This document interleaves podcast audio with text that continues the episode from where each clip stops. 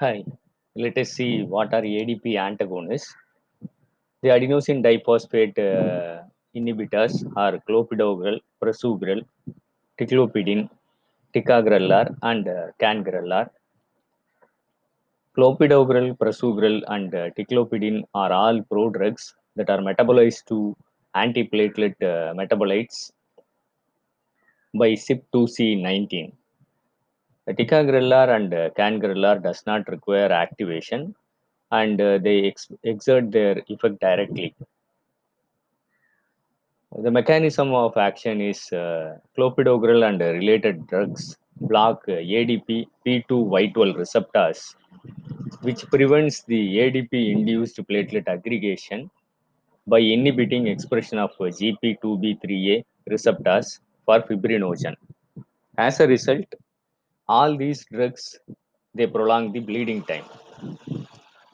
Except for ticagrelor and cangrelor, all the ADP blockers are irreversible antagonists that inhibit the platelet function for life of the platelet. The reversibility of ticagrelor and cangrelor are advantageous in uh, some situations, such as in patients to undergo surgery.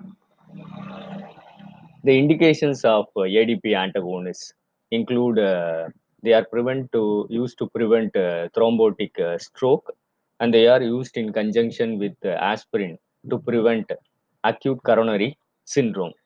Ticagrelor has also been proven to be used in uh, myocardial infarction. Ticlopidine has uh, adverse effects such as it can uh, cause neutropenia. The absolute neutrophil count can reduce to less than 500 microliters, 500 per microliter, and thrombocytopenia are also observed.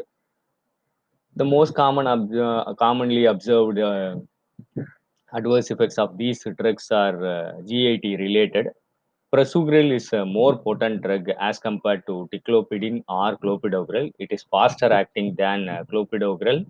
However, it has the increased risk of fatal bleeding and thus should be avoided in elderly patients.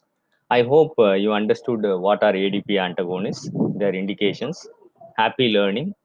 Kindly share this to your friends.